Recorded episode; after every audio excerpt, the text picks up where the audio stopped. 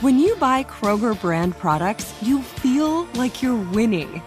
That's because they offer proven quality at lower than low prices. In fact, we guarantee that you and your family will love how Kroger brand products taste, or you get your money back. So next time you're shopping for the family, look for delicious Kroger brand products because they'll make you all feel like you're winning. Shop now, in store, or online. Kroger, fresh for everyone. Lucky Land Casino asking people what's the weirdest place you've gotten lucky? Lucky? In line at the deli, I guess? Aha, in my dentist's office.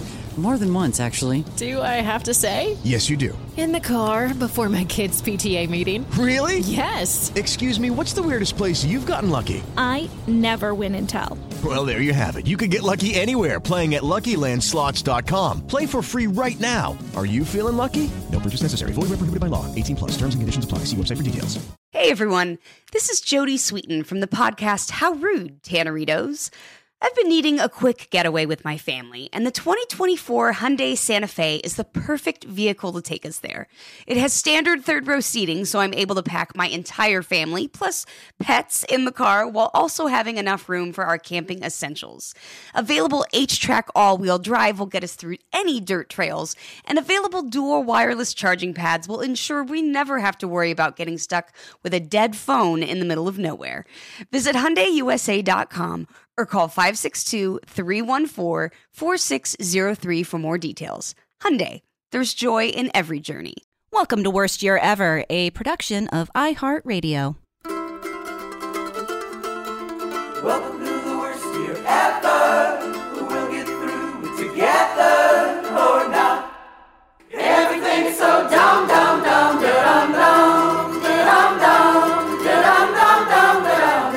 Um, can we get you to introduce yourself first?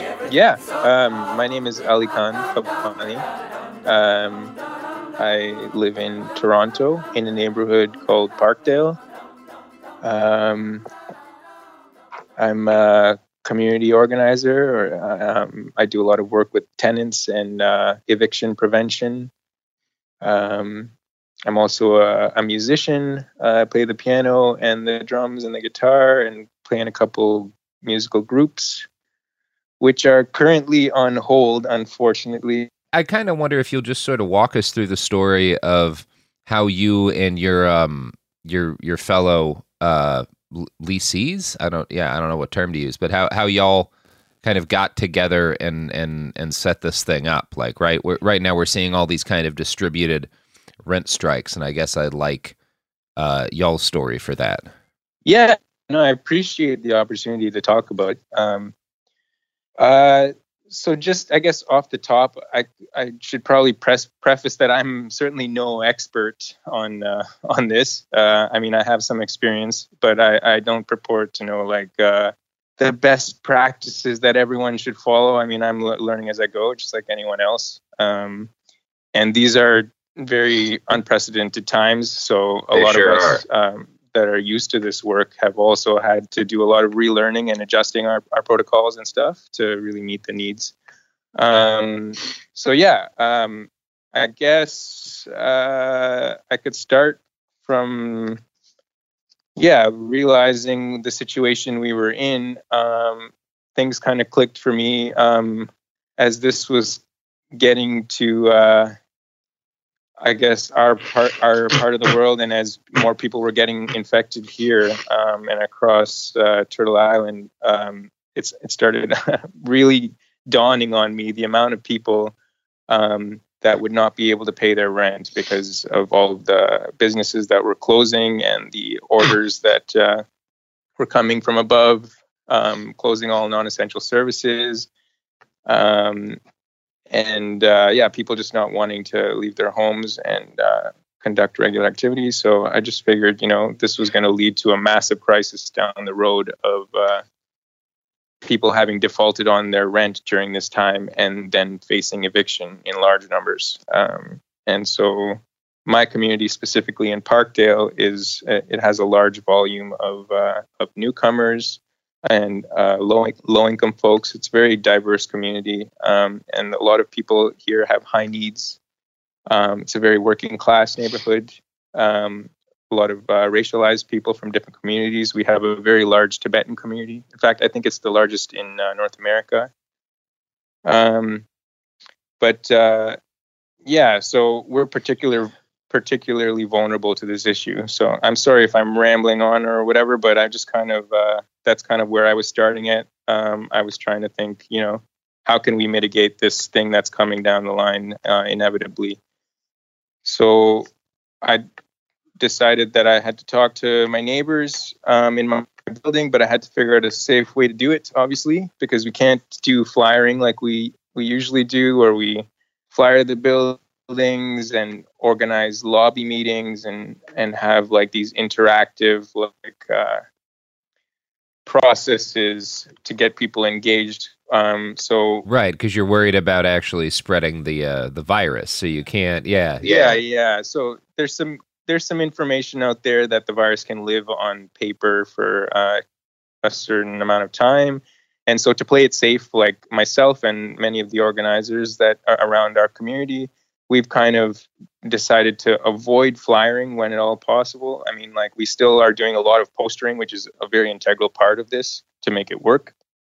But none of this kind of uh, these smaller flyers that are meant to be distributed and kind of go from hand to hand kind of thing. So, um, so yeah, I, I um, realized that that was a barrier. So I, I, I got a hold of some uh, protective or some PPE like face mask and like gloves and stuff like this. And uh, I went down to my lobby area, which I mean, it's different. It's going to be different for everybody. I think that's interested in doing something similar. But my lobby is fairly sizable, so like there was enough room for me to uh, both catch people on the way in and out of the building, but also keep my distance so that no one is no one is uh, compromised. Um, other people might have different layouts for their common spaces so they could use maybe like uh, the area outside the building near the front door to catch people on the way in and out where there's more room to keep your safe distance and stuff like that. But um, yeah that's very key obviously and i was very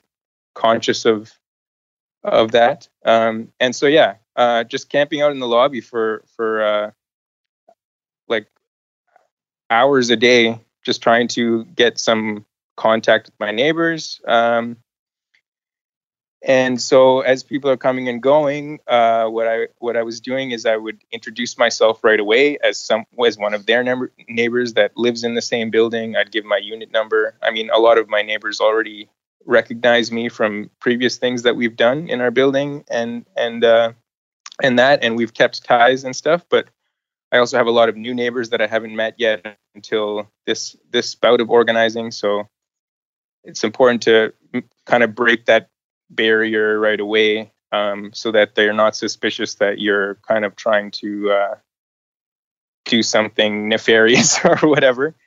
Um, and so once you've broken that barrier, uh, I just kind of made that pitch. Do you think a lot of people suspect?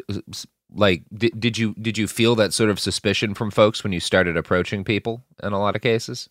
See, I'm like I'm I'm also involved in um, a few different mutual aid efforts in the community that are aside from this and kind of overlap with this as well. Um, and so over the phone, I feel like what I've been hearing is a lot of people have been receiving questionable phone calls from uh, um, like scam artists. There's a lot of weird things going around right now. Um, so even when you're calling to offer help and support and stuff, it takes a little while to kind of really develop that trust um, to you have to be very clear about who you are, who you work for, um, what you're offering, the fact that it's free, you know, um, that kind of thing. Um, but in terms of organizing my building, I think the hesitation is just it's it's not like a common thing where there's someone sitting in your lobby trying to catch you on the way and out trying to organize a rent strike. So I think they're just kind of taken aback by someone stopping them as they're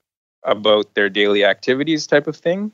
Um, but like I said, like I, I mean, I've, I've kept close contact with uh, with many of my neighbors, so um, a lot of them did recognize me, and the ones that didn't recognize me right away, um, I kind of put their mind at ease by saying, like, listen, you know, um, I'm your neighbor. I live on X floor and X unit, and I'm just tr- trying to organize our building to to uh, fight back against uh, un- unjust situation. Um, that our landlord's putting us in. Um, so yeah, um, yeah. So I, you give your pitch. You ask. Uh, I, I was asking my neighbors how they feel about the situation um, what their experiences are like. Are they having trouble? Are they going to have trouble paying April's rent? Um, if so, like what what what have they thought of to help What- that? What were you getting from people in terms of like their actual level of fear over April and their ability to kind of make shit meet, you know?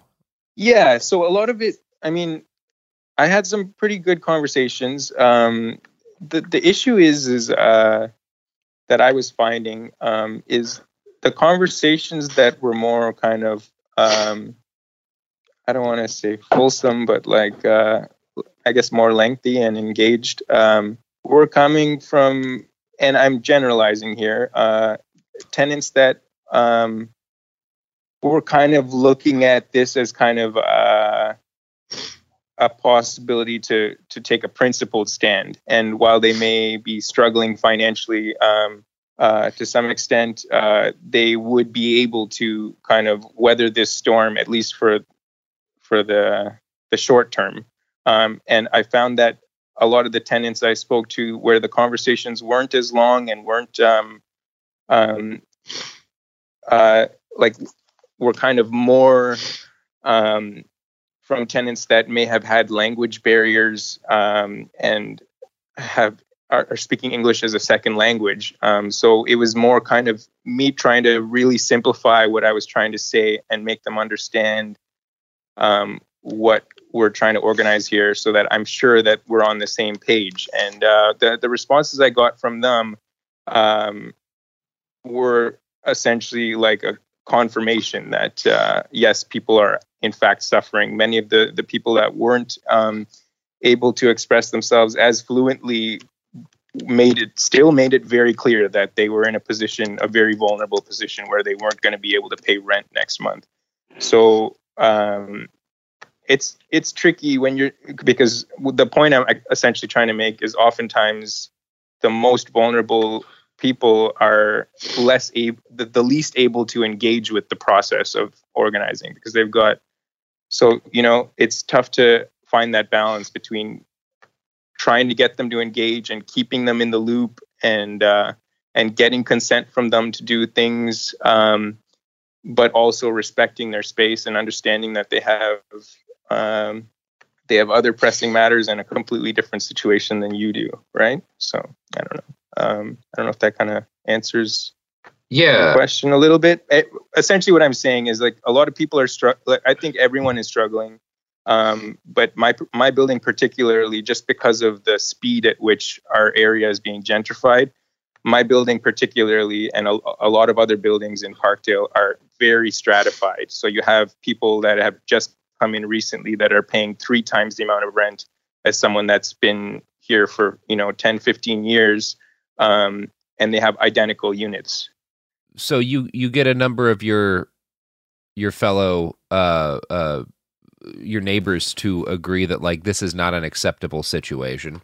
We we we want to change this. And uh like what are those what are those first meetings like for for y'all? As you like especially since you can't like be sort of all together in the same space? Like how are you how are you kind of bridging that gap? Um because you there's like a lot of it's kind of a, a risky thing to do because if you wind up you know on your own without actually having the support of your neighbors you could just wind up getting kicked out of your place. Like i, I feel like there's a level of risk here um and it's it's got to be kind of a difficult thing to to get everyone on the same page when you can't physically be in the same space Yeah, of course. Um, I, I agree. There's a lot of risks here, and they need to be considered uh, responsibly. Um, so, like I said, there's there there are di- people coming from very different places in my building specifically, and so part of making sure everyone's protected is to bring them all into this same conversation. Um,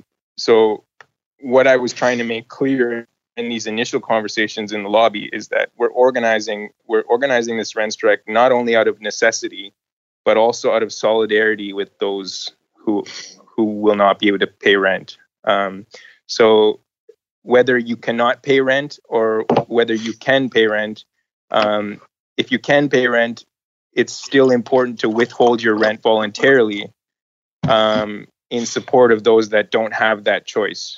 Um, so, kind of once everyone's on the same page of like, you know, somewhere in between those two things, like they're they're thinking, okay, well maybe I shouldn't be paying my rent because I need to keep a, an emergency reserve just in case something comes up or whatever. Um, and people that just literally don't have the money to pay rent.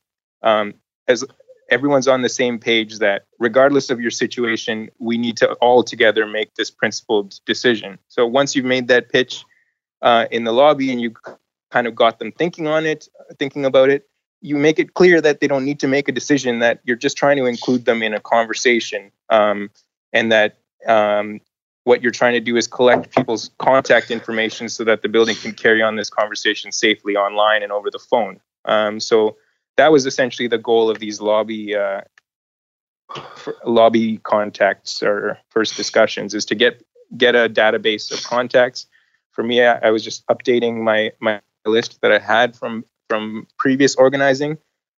Um, but yeah, I got a lot of a lot of new contacts, and then you bring it online. So we started a uh, like an email discussion group, um, and um, what what I did uh, after getting getting everyone's contacts together on a spreadsheet is uh, my partner and I we drafted up a letter to the landlord based on the conversations we had with people in the lobby and where people were at. Um, and uh, we sent it out to the group that we had compiled. Um, so it was like just like a draft. Um, and then we encouraged feedback, any changes, things that people might feel uncomfortable with. Uh, if people are uncomfortable with the tone or the demands or or anything about the letter, then they give feedback over a period of time. Um, so this first email, you you you attach the draft of the letter. There's also some other things you can do um, to kind of get people on board, which is to assure them that you know um, that the legal rights of tenants as they pertain to this situation. Um, you can go over some of the things um, that they can expect uh, from the landlord, um, such as, well, I live in Ontario, so what we do here, or what landlords do here when a tenant doesn't pay rent, is they issue something called an N4 notice, which is a notice of non payment. So, in your email to your group of tenants, you can develop trust with them by showing that you've done your homework and say, hey, this is what to expect from the landlord going forward.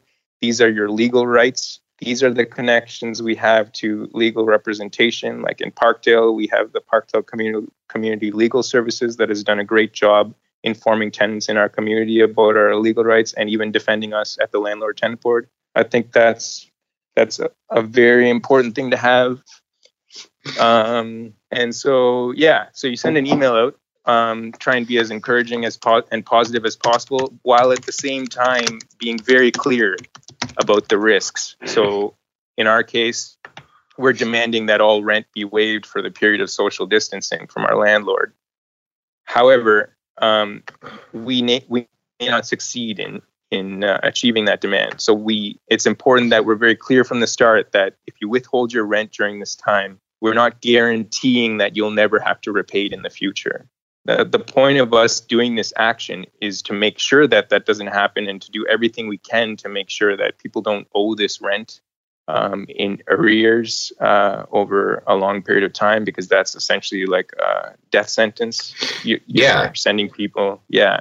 Yeah, folks who are living on the margins can't afford having rent accrue without actually making money.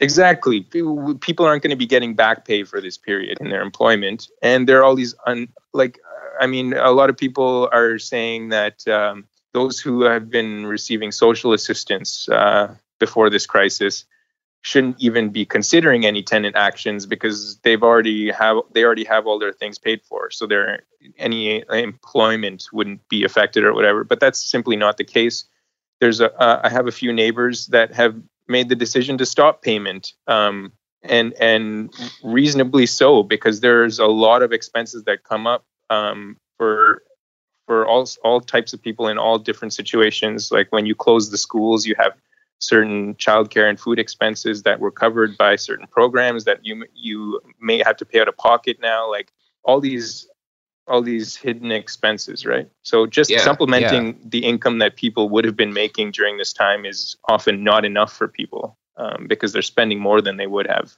even if they were working. Um, so yeah, um, so you go you go over the risks and you say, yeah, you know, um, these are the risks. However, um, we're building we're building a critical mass in our building so that we can all look out for each other and we can all protect each other.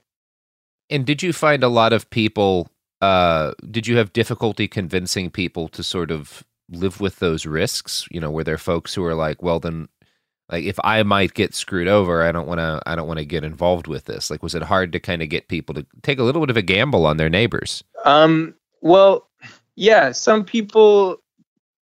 I mean, so, some of my neighbors were uh, um, actually straight up um, like a bit antagonistic at first, um, uh, and and didn't really kind of because I, I, I guess different strokes for different folks, right? Like you you you pre- you present a rent strike, and right away it's like, oh, this is uh, a lawbreaker that's trying to pull me in and just agitate and this kind of thing or whatever. But then, you know, they come back after doing their day's activities and they see you still sitting there, you know, four or five hours later. Um, and you know, sometimes they'll they'll realize, okay, well, you know, this guy is whatever like he just wants to have a conversation and then you start the, the person might start up a conversation with you so it's like you kind of there are different things you can do or whatever but persist like if you're persistent i think your neighbors eventually see that you're not trying to trick them into doing anything. You're not trying to put them in a in a precarious position. Um you know as long as you're acting in good faith i think that your neighbors eventually see that. It's it's so important to keep the lines of communication open. I'm not used to bombarding people with emails and stuff right? Like my my organizing I, i'm used to talking to people face to face and developing a rapport with them. Um so yeah it is tricky to send out a mass email saying you know like hello neighbors blah blah blah blah blah. But um yeah um i think over time more and more people start responding to you. And you if you collected people's phone numbers as well you can do rounds of phone calls to those who don't respond to you um, because oftentimes people don't feel comfortable um, typing out their response. What we were doing is uh, with the phone calls we'd ask them if if they're comfortable with us ccing them or they prefer to remain bcc'd um, and trying to encourage people to kind of open up their email address so that when they respond, they're responding to a group. And as that group gets bigger, it becomes more of a democratic process as opposed to kind of me just saying, like, this is the update, folks. you know what I mean? Yeah, Um, yeah. Yeah. So I think that's kind of the key thing is um, trying to trying to involve people as much as possible, even though because people are isolated in their homes and stuff, and they're feeling closed off and whatnot. And even if it's just a quick phone call to chat about something unrelated, like I think it goes a long way during these Yeah. times. Yeah. It kind of builds a sense of solidarity. Um, do you want to tell us about the reaction y'all got when you presented your demands? what happened was um so we had been kind of organizing a little bit and then there had been murmurs about rent strikes and stuff like this and a lot of landlords they preemptively sent communications to their tenants um, because they saw this kind of coming. And so before we even delivered the letter to our landlord we got uh, we got a letter from them kind of detailing what they what their proposed help was and uh, like quote unquote help um and so and what was and it? what was it? so what they had done um is uh they used the word so they said they said that they were freezing the rent um and then in that same point in that same sentence they explained that what they meant by freezing was that the rent would stay at the amount that was that the tenant paid in March.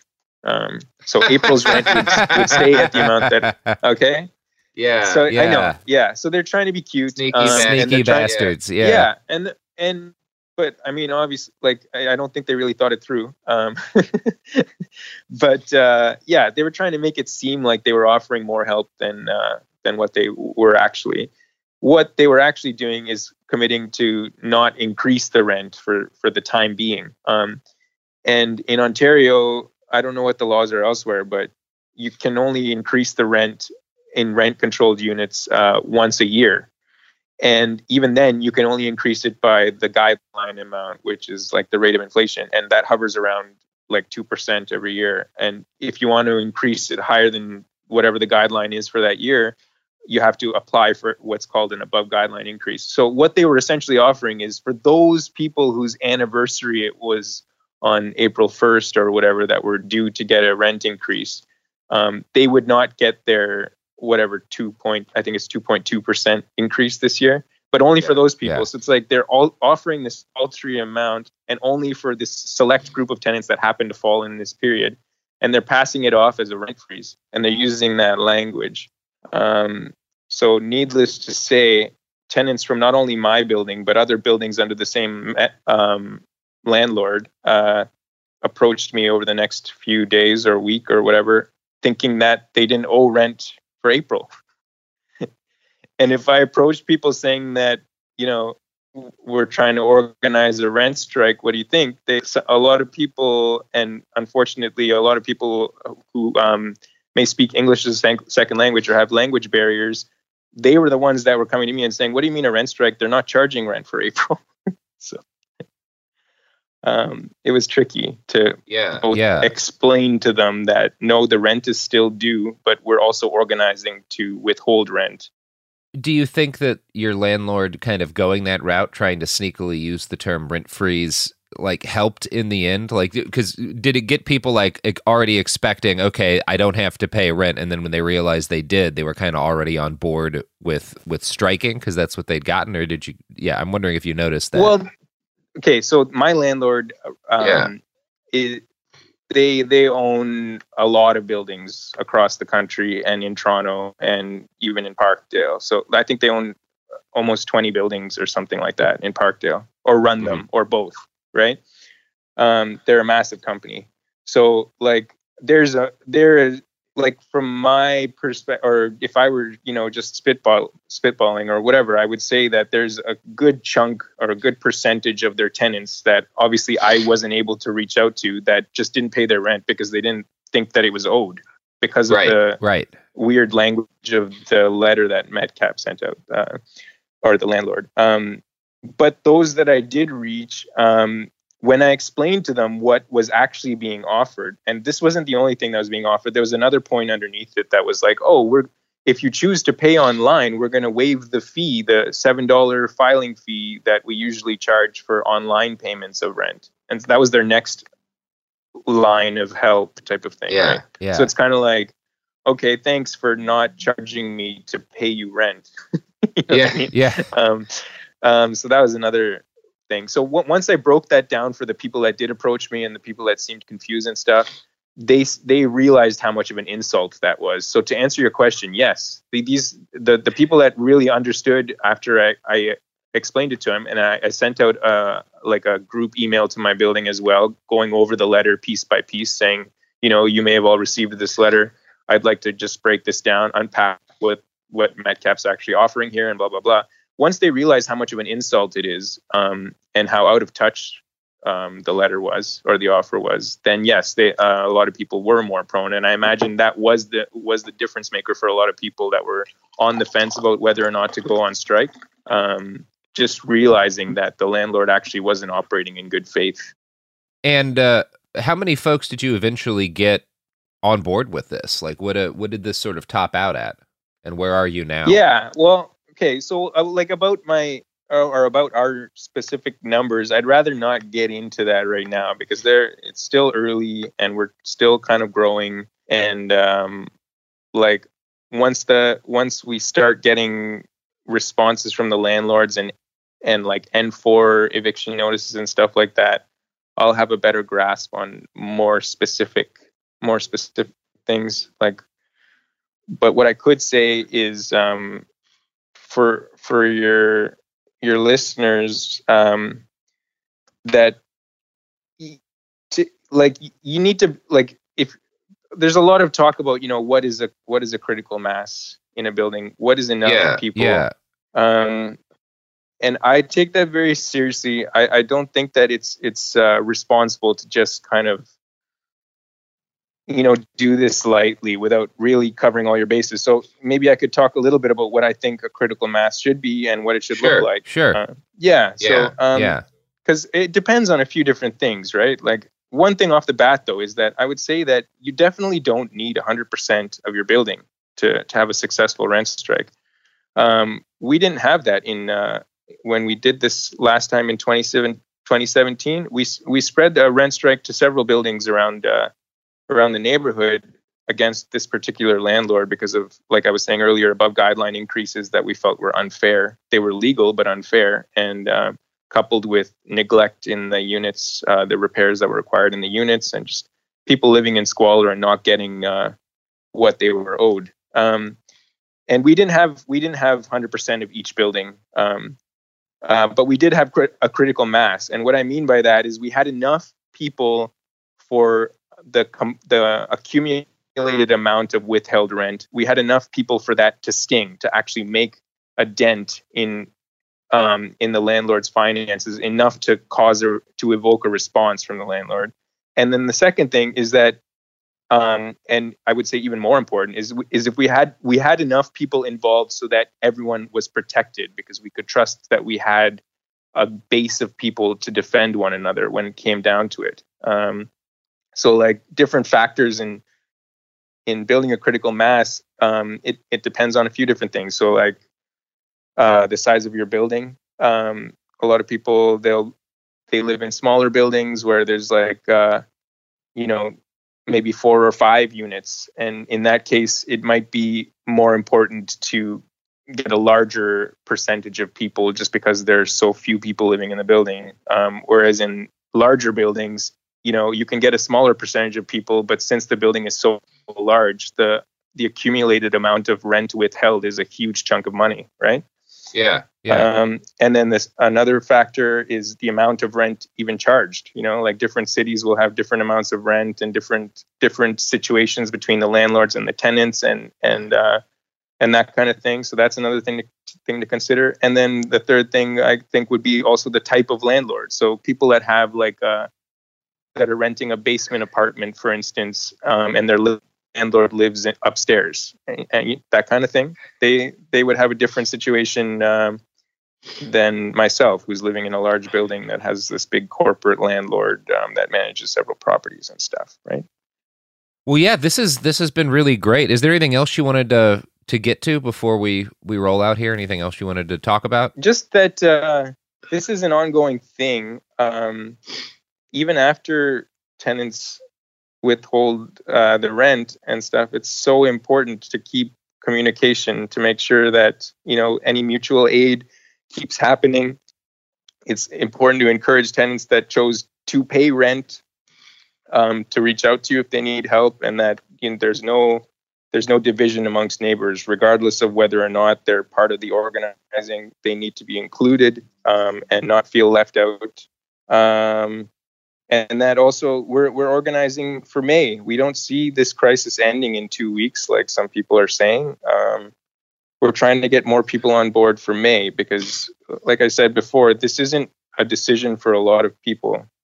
The the, the decision to rent strike um, is reserved for those who have the luxury of that decision. Many people, Yeah. um, yeah. you know what I mean. So it's like it, it's not a, it's not a question of like the, I think, yeah, it from at least from my perspective, I feel it's more of an obligation um, because uh, yeah, our neighbors needs our our neighbors need us, and if we're not there for them, I don't know. If, I don't think I mentioned this earlier, and I'm sorry. This kind of adds to the context of the whole thing, but there was an eviction freeze in Ontario, um, and in in a lot of different cities um, uh, both in Canada and the U.S. And so that was kind of passed off as what they're doing to help renters. Like, oh, we froze evictions, so you know they're covered, renters are covered, type of thing. But once the eviction freeze gets lifted, yeah, um, it's not gonna it's not gonna look good. So I'm prepared to like stand behind my neighbors um, and and I think that yeah, if we can organize to make this bigger for May 1st, which is underway, then that's what we should be doing right now, and while making sure that we're all uh, we're all protecting each other and and uh, redistributing our resources effectively. Yeah, I think that's really important, and uh, I thank you for um for sharing that with us. I think um in general, I I hope more people start thinking this way, um the way you've been thinking, uh in terms of like I have to organize my neighbors and and myself to sort of not just like uh it, it's not just about um uh getting everyone out of rent. It's about like protecting people from falling into a hole right? Like that's that's what we're talking about here is um giving people a chance at a future. Like a lot of folks living on the edge having an extra 2 3 grand that they have to pay or whatever in rent fees like that's if we let that happen it's just going to suck those people down into a fucking abyss like there's no way out Mhm. Yeah, this is this is an, uh, another thing. Actually, I forgot. I kind of forgot to mention was like uh, t- just in preparing your neighbors for what to expect from the landlord. Um, something that's really important to mention to your neighbors is that the, the a tactic that every landlord uses during collective actions like this is to try and approach tenants individually to create repayment schemes. Yeah. Um, and so that's something that is very important to mention. Um, that like if these repayment schemes become you know widespread and stuff like this, it, it what happens is is when these uh, when this eviction freeze gets lifted, all these repayment schemes are are legally binding, and the way that the process has been changed recently in Ontario, it's become more of a streamlined process so that if any of these repayment schemes are broken uh, between landlords and tenants, they can just be evicted automatically without having to go back to the landlord tenant board. So for me, the long game seems to be that the landlords are expecting to get away with this massive displacement of working class people gradually instead of all at once in order to avoid the media storm and the way they're going to do this is by signing or to, by pressuring tenants to individually sign these repayment plans so that when they default you know two three four months after this is all over in a, in a kind of staggered kind of way it would be it would be more difficult for their neighbors and their community to rise up and defend them because they're not all being evicted at once that's a really good point. point and yeah. there and re- remember that the people that people that are saying that oh you know you're you're doom and gloom landlords aren't going to just massively displace thousands of people at, whether they do it all at once or over a long period of time they don't want to displace in this this kind of thing. People need to remember that there are billions of dollars at stake here. Like i said before the people that they're displacing are paying extremely low rents. Like i'm talking a third of the amount of what landlords will charge once they're out of their units. So landlords are looking at tripling their money and in some case quadrupling their money. And all they need to do is get rid of these people uh, and evict them from their homes. So they're they're doing everything they possibly can for their shareholders in the end, and it's their fiduciary uh, responsibility. So they're scheming right now, and so are we. Um, Yeah, a yeah. lot, you know. That's a good point too that they have a fiduciary sp- responsibility to to a group of people who are not the folks actually living in the property.